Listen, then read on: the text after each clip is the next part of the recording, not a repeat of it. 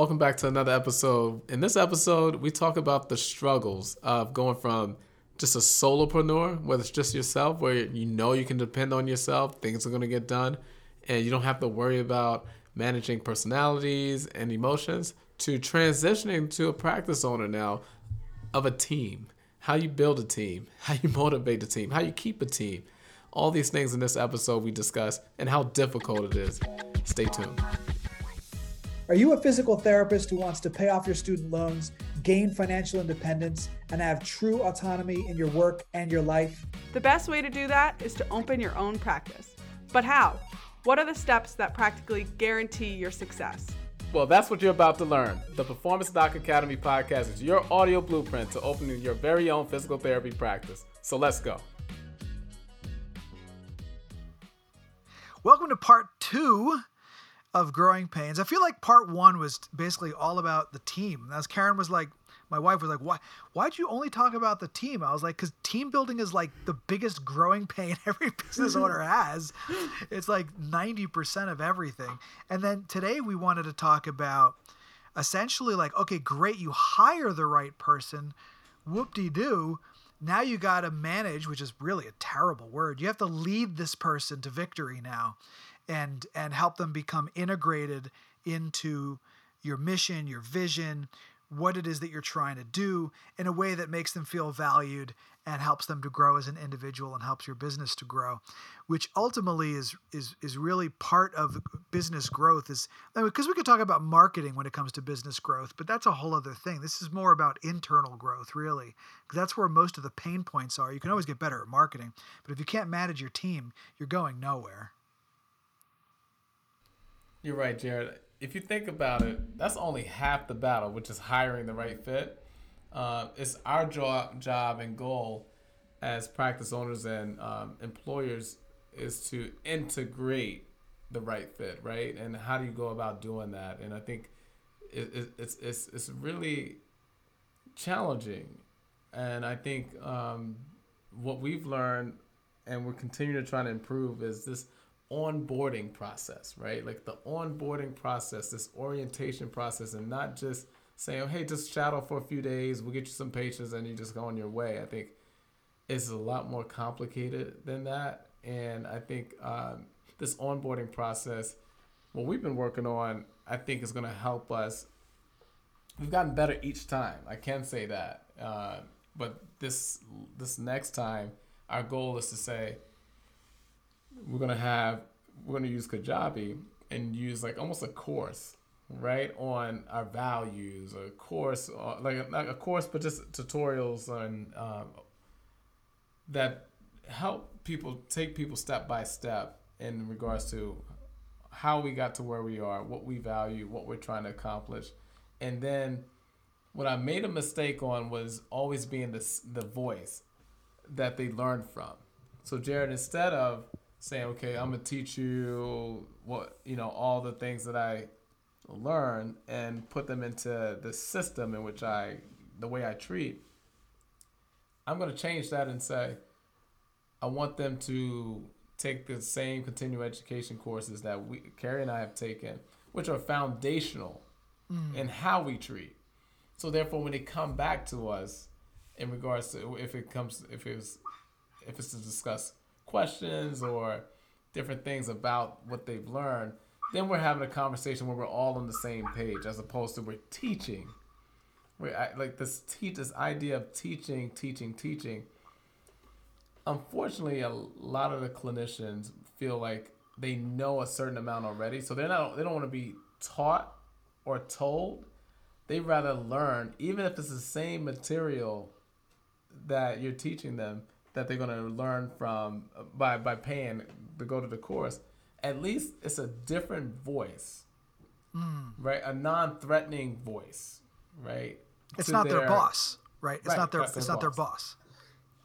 and that's going to change everything. And so that's what we decided to go with and um, we're looking forward to it because you, you get a chance to now say okay well like they understand and I and we made sure we told them ahead of time, right? This is what we are. This is how we practice. These are the courses in the first year that you will have to take. um, just to get on the same page, feel confident. We can have more, you know, we can explore um, afterwards. But I, I, it goes back to, and, and Jared, I know I'm going on and on, but the more and more, like the more and more we um, we've had these experiences, it makes sense when. Did I ever tell you the story where I got fired before I got hired? Did I ever tell you that story?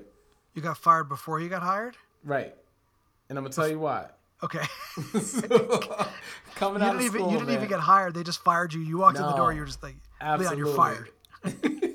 it comes it comes like this. Well, I was coming out of school and I was uh, I was uh, you know, I'm getting ready to graduate. I'm doing interviews, phone interviews. And I never forget, I was so tied to SFMA. Like it was the best thing since sliced bread. Gray Cook, this algorithm, how to assess. And so that's what I had to adopt it. And I was and so on the phone interview I was talking to a practice owner who the practice is a manual therapy based practice, meaning that they all have taken this residency and fellowship. And so my question to them was, will I be able to use SFMA? And he goes, yeah, uh, sure, but we we all like to have, we, we like our therapists to go through this training so there's a consistency in the care that's provided as well as uh, continuity in how we all treat, right? And I said, yeah, I, I- yeah, I get that, uh, but um, I do want to have a certain level of autonomy, and I want to be able to do these things. So he said, okay, well, I, I understand that. What we'll do is let's schedule an interview, and he scheduled an interview, and I was like, all right, great, looking forward to it.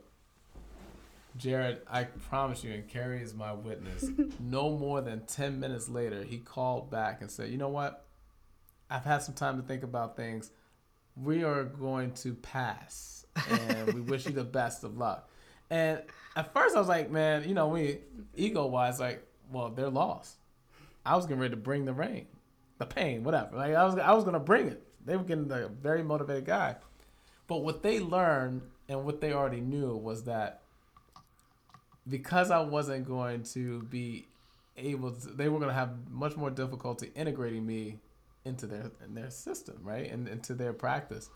And so, fast forward to what we're talking about, where okay, if you're not going to be on board with doing the SFMA or whatever the two courses that we have in which we want you to learn, which are our principles, then you're not going to be the right fit.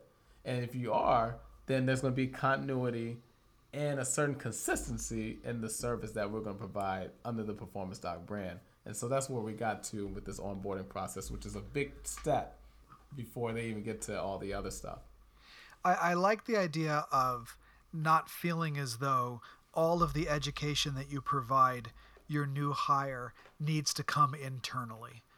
Because like you said, it it, it almost sounds like it's a dictum, like it's being it's being mandated uh, that you learn my system and you're going to treat my way.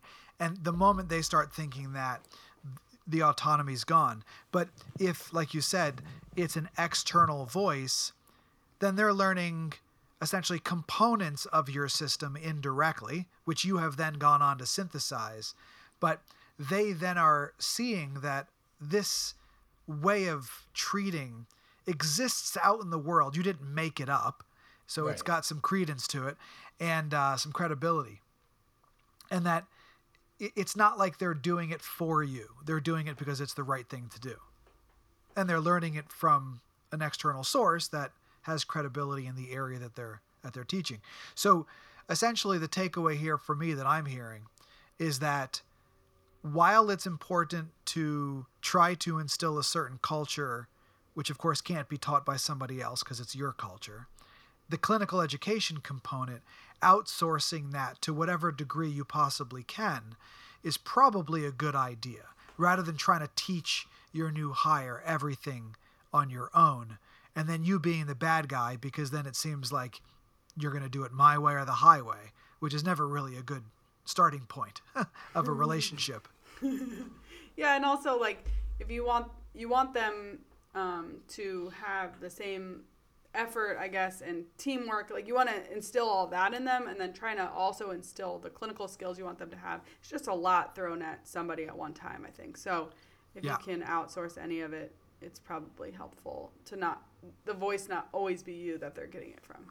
Now, one of the harder things to teach, and we've talked about this in a previous episode, so I'll just I'll just remind our listeners about it, is the difference between the head therapist and the heart therapist, and that uh, for those that don't know, um, this is just a distinction that I made up a long time ago because I had a realization that I was hiring people all the wrong way, and there's there's two kinds of therapists. The head therapists are therapists that wake up in the morning and ask the question, "What problem can I solve today?"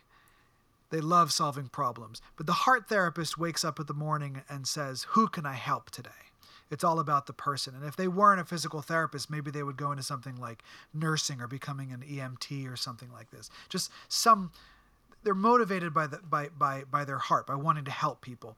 And um, I know Leon, I Carrie, I, don't I don't know what you are, but I, I know Leon and I for sure are, our head therapists. I mean, through and through, right? I mean, we love solving problems. Carrie, what, what if you were to say, if you had to pick, what would you what would you be? Uh, I'm definitely more of a heart therapist. Definitely. I'd agree. Like you, you could could you could you stomach working inpatient? Oh yeah, I've done it. yeah, there you go. Right? I mean, there you go. I mean, like head therapists will not work inpatient. Like we just have no, we just have no interest in it whatsoever. It's like you know, well, it's I mean? very Like, mundane. Like it's very much like like it's easy to send, like okay, I'm gonna get this person back to function. Right, I gotta get them out of the bed so they can get out of the hospital. right. right, But like, you don't, have no to, you don't have to figure anything out. I mean, it's like, I mean, you do a little bit, but but not But not a lot. Not really. Yeah. So, so you got the head therapist and the heart therapist, right? And it's and so okay. So early early on when we opened our business, I was I hired head therapists because that's what I was. I was like, okay, great. I'll just hire people like me. Everything will work out. Oh, a fucking stupid idea, because it's almost impossible to teach a head therapist to have a heart. It's almost impossible. I mean, you and I, I when I say you, Leon, and I do an incredibly good job of having a heart on purpose with patients. Like, mm-hmm. but it's not why we wake up in the morning. If there was no cognitive challenge to the job, we'd be bored as hell and we'd want to do something else, right? But we we can make a patient feel good about the relationship. We have good interpersonal skills with patients. So it doesn't matter. We have the heart skills. But let me tell you, a head therapist who doesn't have heart skills, who doesn't have the soft skills, it's I have found personally, it's almost impossible to teach that. It's so much easier to hire a heart therapist who just wants to help people and give them the skills of a head therapist, give them problem solving skills, send them to uh, to courses so they can develop those head skills, so long as they have the motivation enough to, to actually learn the material. And I find that patients love heart therapists. Patients bring, you know, like boxes of cookies to heart therapists. Like heart therapists get a lot of cookies, but head therapists, we don't get that many cookies. We get a lot of referrals, but not the cookies. You know what I mean? Because it's just it's just not who we are. And so when you're hiring somebody, okay, let's say you hire a head therapist because you need somebody technical on your team, right? So now here's the challenge. You have somebody who has a head inclination, they like solving problems, and you can send them to courses.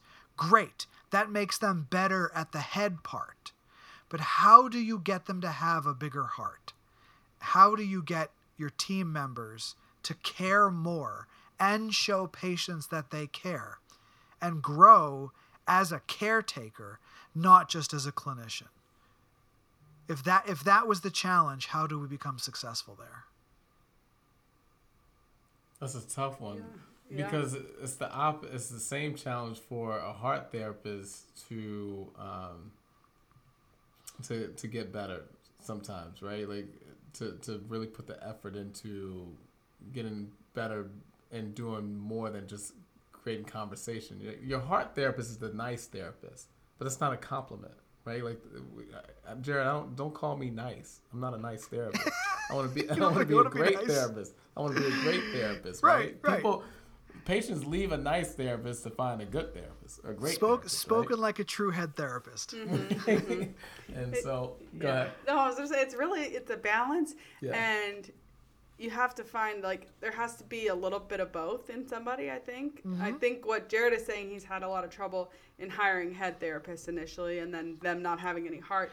Right, because it's too it's because it's harder to bit- teach them to, to have but I think heart. we've had a little bit of the opposite. Like I feel like we've hired the heart therapist, and then not they don't have that drive to like want to get better at what they do. Mm. Um, and so, and not only that, but I think I would imagine that heart therapists have a lot more emotion, and yes. problem solvers don't do well with a lot of emotion. Uh, so I think Leon struggles managing heart therapists because of Right. that. And now, okay, now I'm looking at the word that I have written on my board here as a note, which is the word praise.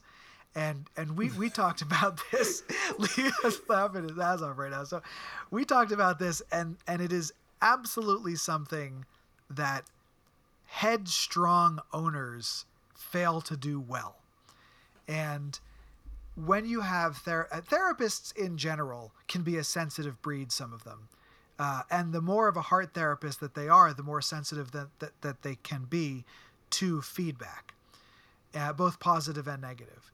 And if we're going to take a heart therapist, for example, and get them better clinically, we need to give them feedback because they're not naturally going to get better.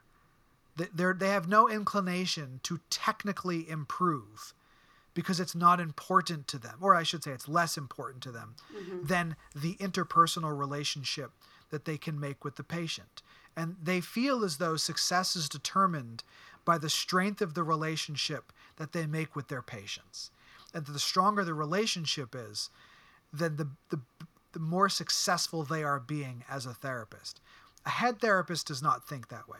A head therapist, of course, is motivated by things like functional outcome measures, range of motion, strength, uh, you know, VAS scores for pain. Like that's what motivates a head therapist is outcomes. It's like, look, you're getting better. You're returning to your sport. You're able to do this. And patients are happy with that. But in order to, to be successful in that way, you t- need technical skills. You need to be able to technically do things. So here we are, we're trying to get our heart therapists in order to have better technical skills. To do that, they need feedback.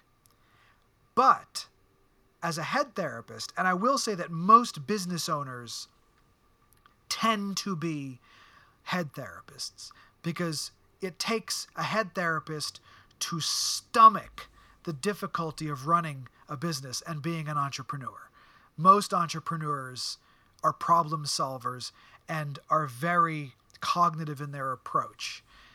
So if you're a if you're a, a, a- business owner and you tend towards being a head therapist, you will likely struggle with heart therapists in your effort to improve them because you will focus your energy on pointing out what they're doing wrong. And then you will say, okay, I noticed that you did this. In the future, it would be better if you did this. And then you'll have better outcomes. And I know this is something that you've run into, and I've run into it as well, is giving the feedback in a way that is not productive for a heart therapist. And you've had heart therapists on team, and you've given them feedback, and sometimes it didn't land as well as you'd hoped. So, would you mind sharing a little bit about that and what has changed over time in your approach that has made your uh, uh, ability to um, improve your therapist clinically better? Yeah, um, that's a loaded question. I always have to start back with, and I think it's because we are creatures of habit or creatures of what we've experienced, right? What worked for us. And so, um, as a head therapist, I learned best by Jared if I was mentoring you to say, "Hey, Leon, that's not it," or quizzing me on the spot. Hey, what's the what's such and such such and such? And if I didn't get it, I didn't mind looking confused and getting it wrong. But I tell you one thing: the next time you ask me that question, or I'm gonna be on point. The next time you ask me a different question, like it, it's that drive. It's like oh, you know what? I, all right, I'm gonna get better. And the whole time, I didn't consider the emotions of feeling embarrassed in front of a patient or feeling taken back, but that you challenged me in a way that um I seem, you know, almost unprofessional because it wasn't done in a way that was constructive. It was in a teaching moment, and right. And so there was no, I didn't get lost in how it was delivered. I accepted. I, I didn't get the message didn't get lost in how it was delivered. Right. I was always able to receive the message. So fast forward to um, when I would have these heart ther- heart therapists.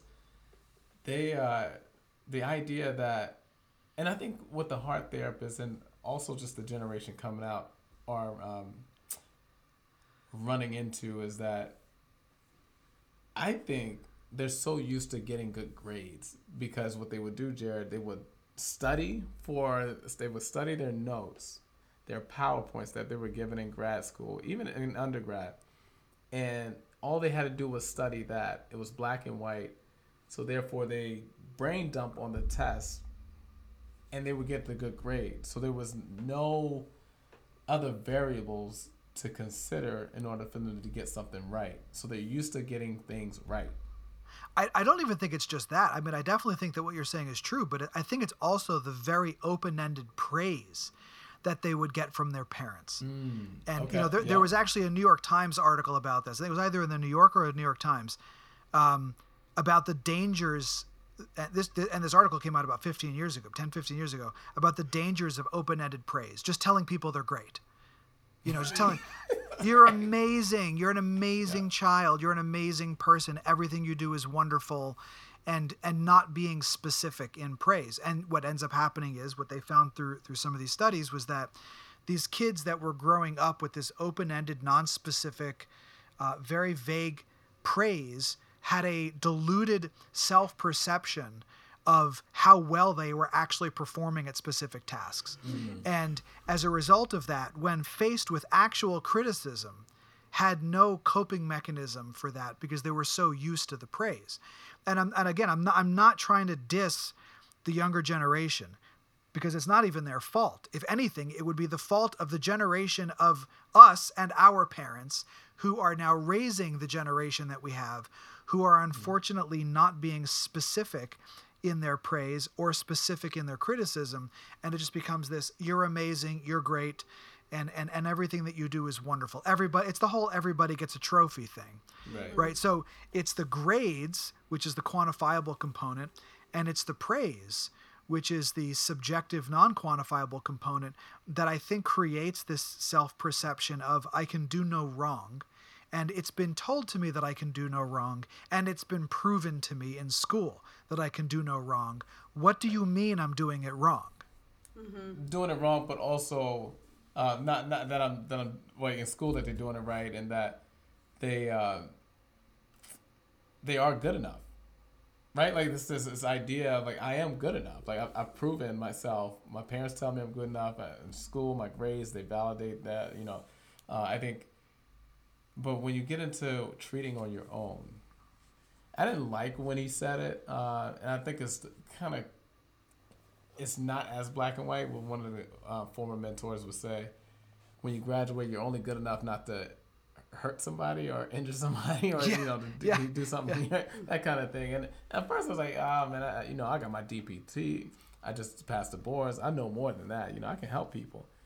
But I understood now. I understood. I understand a little bit more of what he means. Meaning, there's a process to getting better, right? You have a foundation that unless you foster and continue to build upon, you are going to have just the basic set of tools, right, in order to work on patients and to get patients better. And so, when they come out of school, or even in their last two rotations, they don't seem to grasp that. Like they, they seem to mm. think that they have, like you mentioned, with social media, the resources, and the way the DPT now, you know, we are doctors. We're doctors of movement. We understand. We own this. Like we are doctors. They take that badge of honor and they almost come to the realization that they have made it and they are great right they mm-hmm. are they reinforce what they have been told but in a high at a higher level because of the accolade or the certification or the, the diploma that they currently hold now and so there's no when they first graduate there's no rookie period i'm already good enough like you're not a rookie you come out good enough right? Right. There's no learning, and there's no like you don't gum, there's no veteran status. I'm as good as Jared because I'm I'm now have my DPT, and and the idea now when you try to teach these people, um, I am very straightforward, right? If it's not good enough, it's hard for me to sandwich anything. Like I don't have any bread for you. I don't have any meat for you. I- It's hard for me to sandwich everything, like the good stuff and all this. Like there's nothing there. I have no nothing. Like I have nothing to really tell you other than the fact that this is what I've seen. Uh, this is where we're, we're looking to go with certain things, and this is why we did such and such. Um, you have any questions? Let's go over it, and let's let's work on that.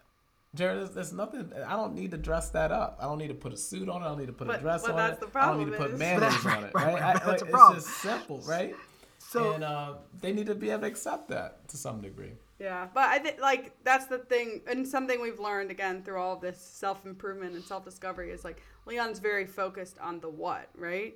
But so many people are focused on the how, like the how it was delivered. Like even him just saying those words of like you're not good enough, like if he said that to somebody, forget about it. Like that, a heart therapist is going to be crushed. right, say just, it can be destructive. So I've never so- said that not good No, enough. but I've, that's I've what you told, just I've said. told someone that when I first graduated, I realized, um, looking back at it, I wasn't any good, and they just the person just graduated.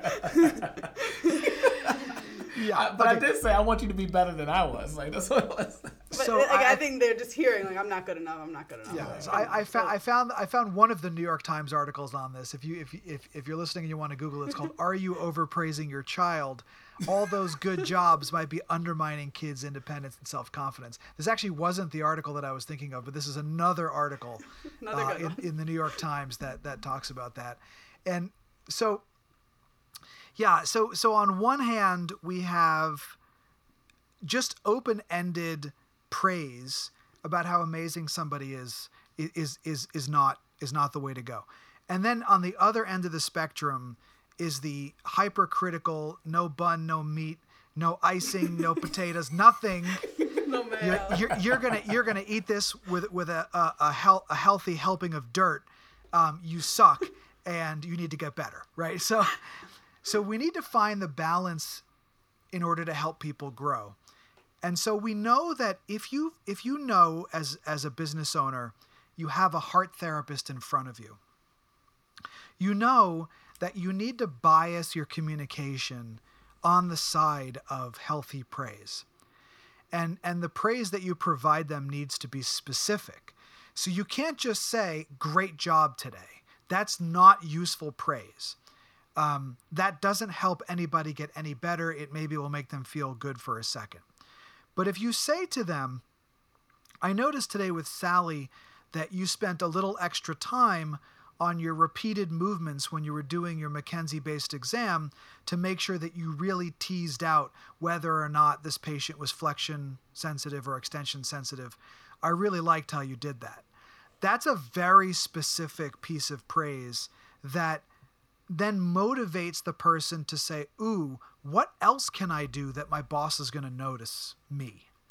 And so being very specific in your praise is is important. Now, we can't always give people praise. Sometimes we have to be critical and tell people that what they did maybe wasn't the best idea. For example, you have somebody, let's say, who's got uh, stenosis, and you're going to go and you're going to stretch the living snot out of their hamstrings, um, which doesn't really work because you you need to essentially get them into a posterior pelvic tilt on purpose because there's not much else you can do whatever. So okay it doesn't matter whether you believe in this concept or not. Let's just say this is what you're trying to teach somebody how to do and you have a therapist that takes all their stenotic patients and just stretches their posterior chain as badly as they can even though that person's posterior chain's not tight because they're already posteriorly tucked because they're trying to open up the foramen okay fine you know it's wrong let's just say how do you tell somebody that that's wrong? Because they haven't shown you the correct behavior yet. They haven't done it right for you to go and say, hey, when you worked on that person's iliopsoas and stretched their hip flexors out, that was really great because that person has lumbar stenosis. They, they're not showing you the correct behavior.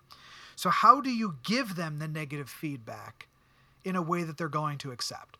And I learned this from my wife because she does corporate coaching and she she teaches a lot of this concept of uh, how do you give people feedback. And the way that the, that that she teaches other very high level professionals to do it is to always give them always give people balanced feedback as much as you possibly can always tell people two things that they're doing well for every one thing that you're about to shit on and so for you might say to somebody listen I really liked the way that you communicated with Sally and told her everything that you were about to do. And I really liked the fact that she looked very comfortable on the table uh, when you set up that stretch. My only piece of feedback would be, and then you fill in the piece of feedback, so that when you're working with somebody who is going to be emotionally attached to what it is that you're telling them, the amount of positive feedback that you're giving them in every interaction outweighs the negative feedback that they're receiving. This seems to have some sort of cumulative effect um, and a buffering effect whereby now the negative feedback doesn't feel so negative anymore. And because you're accumulating the positive feedback, it's like putting money in the positive feedback bank. So even though they do have to learn to deal with the negative feedback, as a whole, they're construing you as being a more uh, positive person that they're having to interact with on a daily basis. I, I found that with the heart therapist, this this approach is is an absolute must because even with the best intentions, even if your goal is to make them a better clinician, even if your goal is to help them help patients, if it's only negative, it will just come across as I'm a failure, I'm not a good person, and everything that I do sucks. And you know what? Fuck you for telling me. yeah, and you know what's interesting? Uh, even to go off that, and Carrie made a great point. It's not that I was always negative. Carrie said, "You know how you know how the saying the uh, the saying goes like keep that keep that same energy. You know how you hear it feels like Yeah, keep yeah, that same yeah. energy. Um, well, I would have um, uh, greater energy telling the feed the negative feedback than I would the positive. All right. And okay, so- like keep the same energy when Yeah, you give yeah, positive energy. So, uh, for example, I would say I would have like you can see that that scowl a little bit like mm, something's wrong, and you you you finally approach him like, hey, look, you need uh, I saw this, and you know just make sure you do this. And by the way, this is and, then- and then whenever it was good, I would go. You did a good job. Keep it up. I'm proud of you," yeah. right? It and I would mean, I would mean pat both. on little Timmy's head. You know, good job, Timmy. Yeah. it, it was I would mean both, but like uh how would you describe it, Carrie?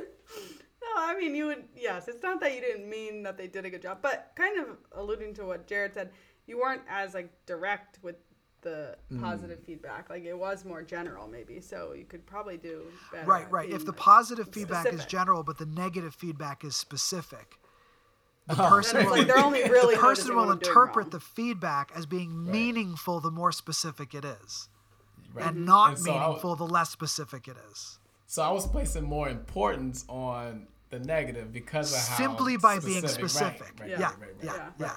Yeah. No, that's a good way Because I. I, I could look at Carrie and say, Carrie, I really like the way you did your eyebrows today.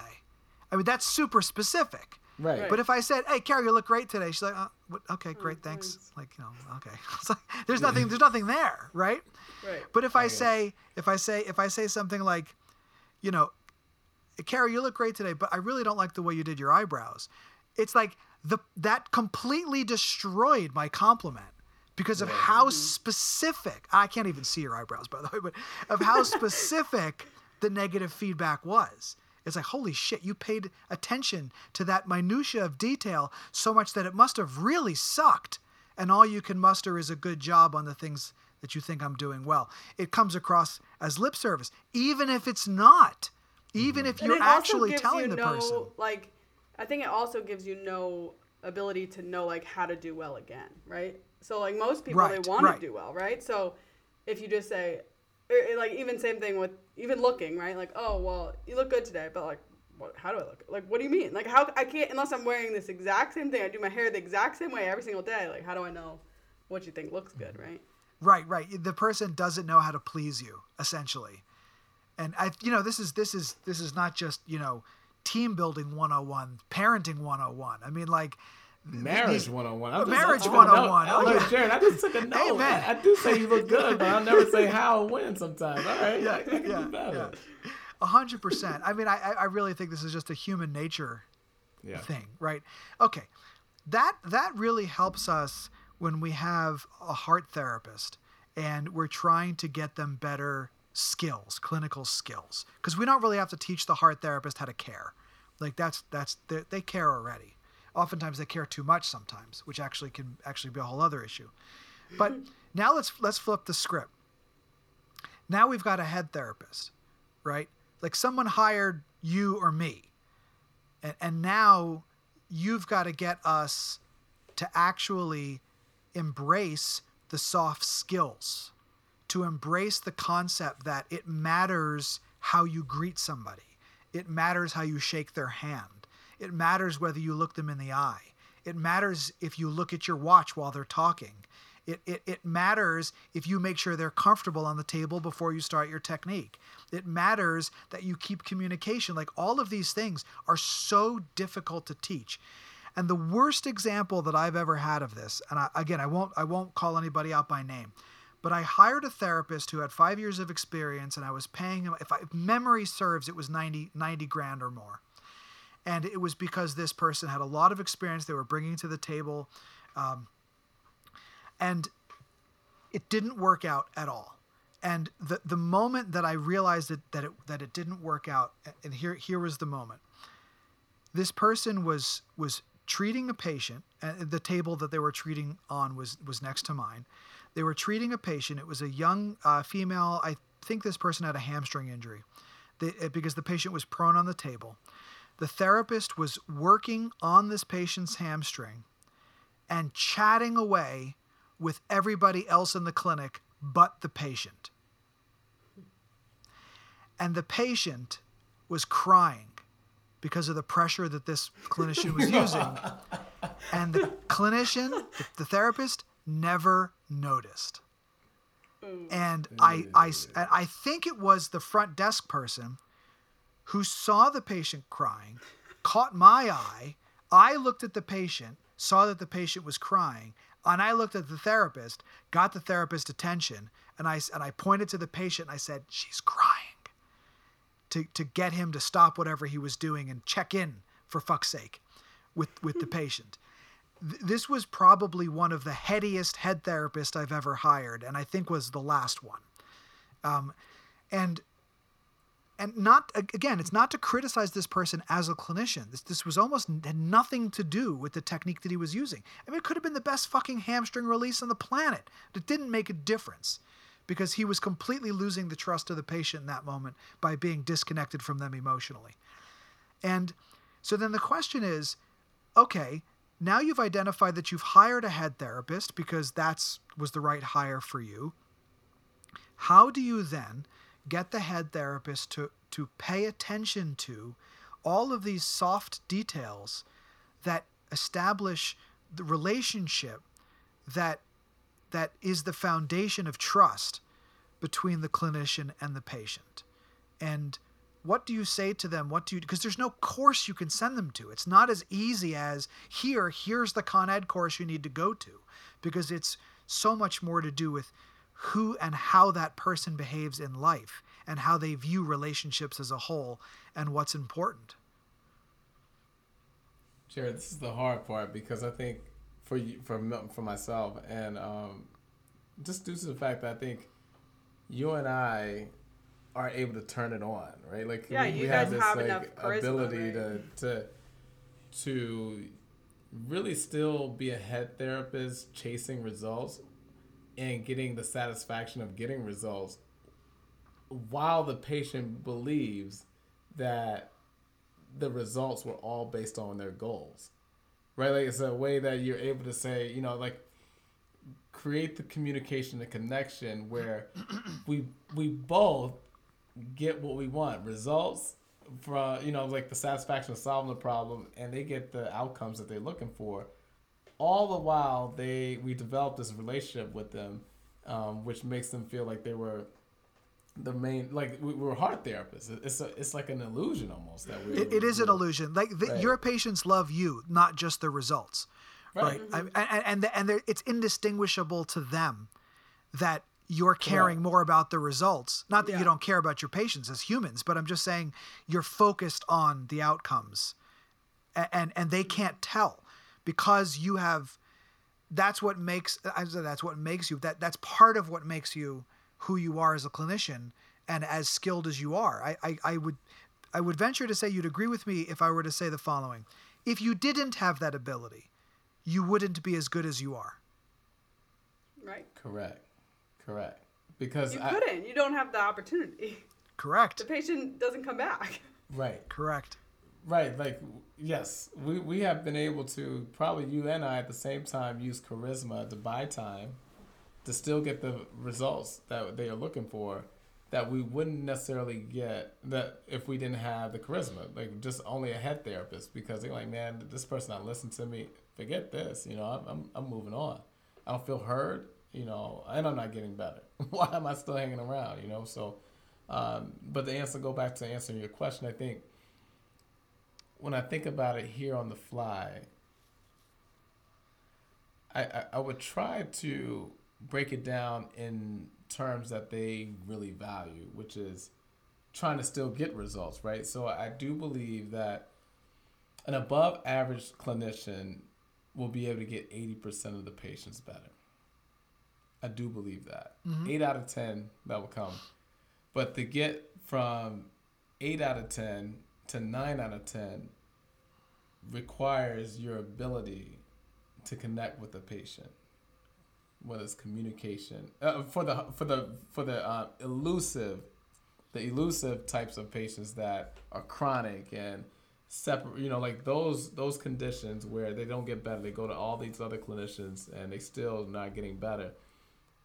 The the ability to communicate patient education you know finds empathy and slowing down your thought process as a problem solver and really taking into uh, really taking the opportunity to learn what are their fears, what are their concerns, like how to really penetrate those type of things that are barriers to them getting better, is what's going to bring you to to get nine out of ten better. Right. And if I'm I a- can have that conversation and dialogue, then you start to talk about the comprehensive approach as a clinician, as as opposed to X's and O's clinician. I, I could I couldn't agree with that more. I mean, I'm going to say it a little bit differently just to reinforce. Yes. It's a logarithmic scale, which is to say that the closer you get to 100%, the harder and harder and harder it gets. Right? So that to get if you can get 1 out of 10 people better, everybody can do that. Even non-clinicians can do that. To get to 4 or 5 out of 10, it's still easy. And every notch up you go, it is not one level harder. So to go from six to seven might be five Right. levels harder. To go from seven to eight might be 50 levels harder. To go from eight to nine is 500 times harder. And to go from nine to 10 is like 5,000 times or whatever, however logarithmic scales work. But in a sense, it gets harder and harder and harder the closer you get to being really, really, really good. And I think a lot of people accept, oh, I can get eight out of 10 better. I can get seven out of That's good enough for me. Mm-hmm. They never really try to push themselves to nine because to get from eight, to go from five to six to seven, no problem. To get from eight to nine, that's struggle. hard. To get from more than, I mean, to get any higher than that, it's it's really hard. And it mm-hmm. and as you so so cleverly pointed out, it's almost got nothing to do with your clinical skills That's at that point in time, right? That last bit has very little to do with how many Con Ed hmm. courses you've taken. Right. Well, it's true. Like if I list the people on my hand that Leon hasn't gotten better, it's like the ones that are extremely anxious, like you know the ones that have all that other stuff tied to the it, right? emotional, The emotional Yeah. baggage. And it's not like Leon- you can't get any of it like, better, but I those ones that are like up here, those are the ones. Like Yeah, Right, yeah. L- right. Leon's like, I just, I can't with this person. Oh man, it just gets to a. I did all the listening I can do. I, I can't. Yeah. Listen, you know what? Listen, I, I, I know. I, I think you need pool therapy. But we don't provide that here. we don't Right, provide just- that here. See the front desk. I'm going to give you a list of pools in the area. Oh, Jerry, it, it, it kills me. It's the patients that feel like you know, they. It's the patient that I never forget, man. She said, "Wait," I said, "How do you feel?" She said, "Wait," you know, she was looking for the pain that she usually would feel, and she was dumbfounded that she didn't have. it. She said, "I really have no pain." Wait, wait, I can't believe. Wait, it's 0.5.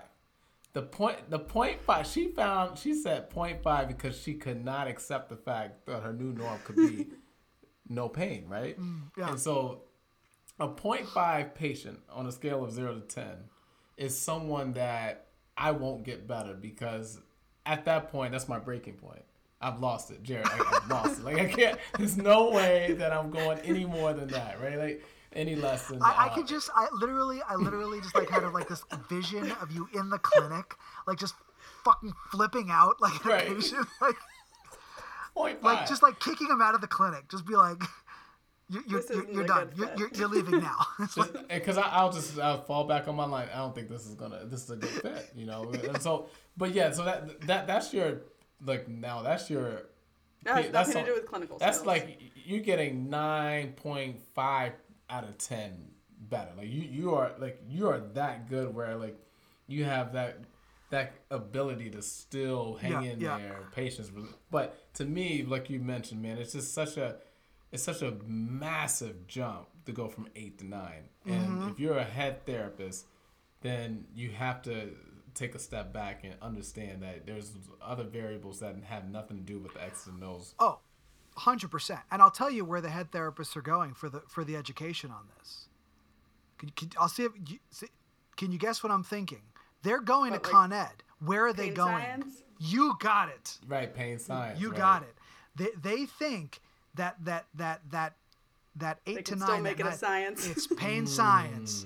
Mm. Yeah, we still got to make it a science. If it's not a science, we're not going to do it because there needs to be evidence. Right. This is evidence, evidence based emotional communicate. Like, what are you talking about? Like, no, like, th- there's there's nothing there's nothing there. There's nothing there that that is the the last missing piece that you need. Like, it, there just, Just isn't. a- interpersonal this- skills. there- and yeah, shut up, have empathy, and listen. there, you know, you, you- end up just taking your shitty communication skills and just executing a new treatment that they just call pain science. It is not how it works. And, you know, I Carrie probably knows if, if Carrie never took a pain science course in her entire life, she probably knows more about how to manage the science of pain than someone who's a hmm. 100% head therapist that took a pain science course because mm-hmm. Carrie's patients are going to have that emotional openness in the interaction, which will let their pain dissipate through the positivity of the interaction, which is so much more powerful than learning how to do active listening and comparing people's, you know, brain to some sort of like pain meeting that they're having. and, like, all that stuff is important. Like, like 0.5 trust me, like I study pain science. Like I understand it inside and out, and I also understand that the limitations are that you can't give a script to a head therapist and expect good outcomes. right. All right, so which brings us back to the question: Is what do you do? Help. you still got to take this person uh, and you have to basically help them. So, I mean, I'll give you my perspective on it. I don't know what it's worth, but I will say that that I mean, obviously you, you, you shouldn't be hiring people just first and foremost that are 100% head. They they have to be able to turn on the heart component even if it's even if they're putting it on like you and I. And I say putting on, I don't mean faking it. I mean turning it on like a switch and being able to turn it off. You and I do not bring our heart with us. Like when the day's over, the day's over. It's like I, I just want to be. I mean, I don't know about you, but I think you're. If memory serves, we've had this conversation, and you're an introvert like I am. Right. And it's like, you know, we're not going to go get energy by being social. I mean, that's just not our thing, right? So when we turn it off, we turn it off. We just want to be quiet in our house and just hang out with our family and, you know, like just, just, we don't, we don't And want talk about maybe the only thing that doesn't turn off is talking about maybe why you didn't get the results you wanted today. right, right, right. He's going to talk more about, yeah, exactly. Why couldn't I help that person today? So, uh, yeah, I mean, so, so it's not something that we like take with us. So, the ability to turn it on and turn it off is what you're looking for in the hiring process. So I've shared this with you guys before, which is uh, I do two soft skill challenges in my interview, right? And I'll, I'll just share with the listeners what one of them is now. So the interviewee gets a hard skills test, but this is, by the way, after they've passed several layers, right? So they've done an online uh, uh, uh, form that they filled out. They've had a phone interview with the front desk person. They pass that interview. They come in for an actual in person interview, right? The hard skills test is they actually have to diagnose and treat somebody in the clinic. So usually it's an aide or somebody and they say, okay, look, this person actually has shoulder pain. I'd like you to do an assessment and treatment on this person. So you watch the hard skills and of course you're assessing soft skills at the same time. And then I actually run a soft skills challenge. And so the soft skills uh, challenge is something like this. Um, you're, you've been treating a patient and you did you did the uh, you did the exam with them. You saw them for one treatment session. This, this patient's name is Sally. It's a 67 year old uh, uh, female that has stenosis, and you did the first treatment. Oh no, it's a cervical stenosis. You did the first treatment with them. It's now the second treatment. Sally comes into the clinic. She walks right up to the front desk and she asks to cancel all of her appointments. And she says she's been in horrible pain since the first treatment. She's got pain radiating down her arm. She feels terrible. And she wants to cancel all of her appointments. And being a good front desk person, the front desk person comes back to you as the therapist and says, Listen, uh, Steve, I-, I have Sally at the front desk and she's extremely upset. She wants to cancel all of her appointments. Could you come up and, and talk to her? And you, as the therapist, go up to talk to Sally. That's the scenario. I'm Sally. Go. And the therapist needs to then deal with the problem. And how do they deal with the problem? Okay, so how do most head therapists deal with that problem? Most head therapists deal with that problem by trying to solve Sally's problem because that's what head therapists do. So they say, Sally, where's your pain? How much pain are you in? Well, you have to be able to deal with some amount of pain when you're doing rehabilitation. They start educating, educating, educating, and teaching Sally all about pain science. That's what the head therapist does. And then to me that's an epic fail and I say to the I say to the person who's being interviewed because I don't mind if they get it wrong the first time. I say, "Listen, let me ask you a question." You know, in an interview you can't ask somebody if they're married. You're not allowed to do that. So I say, "Listen, I'm sure at some point in time you've had a significant other." That's how I say it. And the person usually says, "Oh, yes, I'm married or I have a boyfriend or girlfriend." They volunteer the information, which is fine. So I say, "Okay, at some point in time you've had a significant other. Let me ask you a question. When that person and let's say I'm talking to a male therapist. I say I say when when that person comes to you and they're they're they're they're terribly upset about something that you did or didn't do and they're extremely upset. Let's say your girlfriend comes up to you and she's very very unhappy with something that you did or maybe you didn't even do it but she thinks you did it. And the first thing that you do is try to solve her problem. How well does that go? And the therapist usually gets this right and says not not well. And i'm like exactly. Well guess what? That's exactly what you just did to sally. How do you think she's going to feel? And the therapist has a, a, light bulb moment and they say yeah yeah i can see how that's not going to go well. And i say if this was your girlfriend coming up to you and she was very upset what would you do first? And the therapist usually figures it out and they say well i would listen and I would say, how, how long would you listen for? And they would say something like, well, as long as it takes. I say, well, how do you know that she's done talking? And then you, you have a conversation with the therapist to help them to understand that they are successful in their life at being a heart. With somebody, somebody in their life they are successful with. whether it's their spouse, a brother, a sister, a parent, a child, whoever it is, you find the most successful relationship that they have.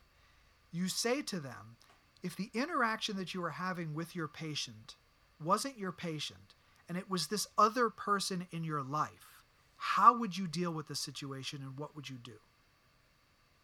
The therapist then starts to extrapolate their experience in areas where they were successful and they realize, oh, I would listen and then I would reflect and then I would probably ask the other person how they want to solve the problem. And I say, yes, exactly. Now let's run it again. Do that with Sally. And they run it again, and some of them get it right. And they say, Sally, tell me more about why you're upset. Is there anything else? Is there anything else? Sally, what are you afraid of? What are you concerned about? Sally, how do you want to solve this problem together? And they kind of extrapolate from areas that they're successful in life and where they've been a heart uh, person to the therapeutic interaction. Individuals that can successfully do that, where you can successfully identify where they have been good in their life at establishing positive um, joint relationships whereby you are communicating in a way where you're acting as a team and solving problems together. If they can identify that, and if they can take that experience into the clinic and learn how to see patients not as patients, not as somebody who's subservient to them, but as somebody who is their equal, who that they have a relationship with that must be fostered. Those people, those head therapists, I think, end up being successful in the heart domain. And I have found that head therapists that seem to have a block whereby they're incapable of doing that will never learn how to do it. And I think that ultimately is the key is that you can't teach them how to have a heart. You have to find areas in their life where they already have a heart and they have to learn how to bring the emotional skill with them when they come to work. And that's my that's my feeling on it. I agree. No, I, I remember you telling me that story about Sally, and I think you may have had me role play it, and um, I got Probably it did. wrong. I think, we did. I think we did. I think you fucked it up, and then I. Right. and then I told you. I you. think you were gave like, me negative Alright. feedback too. I, I think Well, hopefully I couched it in positive feedback, although it wouldn't you have mattered. did. You, you found a good way. You gave me like I think you gave me two for one, like two, two um, good and one, and then but Uh, all the I've two- listened to I was like, the I like calling it that, the two for one. Two pieces Two for one. Thanks so much for listening to the Performance Doc Academy podcast. Make sure to head over to www.performancedocacademy.com where you can learn everything that you need to know about how to start, grow, and eventually sell your very own physical therapy practice. We are going to teach you step by step. It is all of the information and knowledge that we wish that we had when we started out in our own practices, and this is going to save you thousands and thousands of dollars in mistakes. Head over to www.performancedocacademy.com. We'll see you there.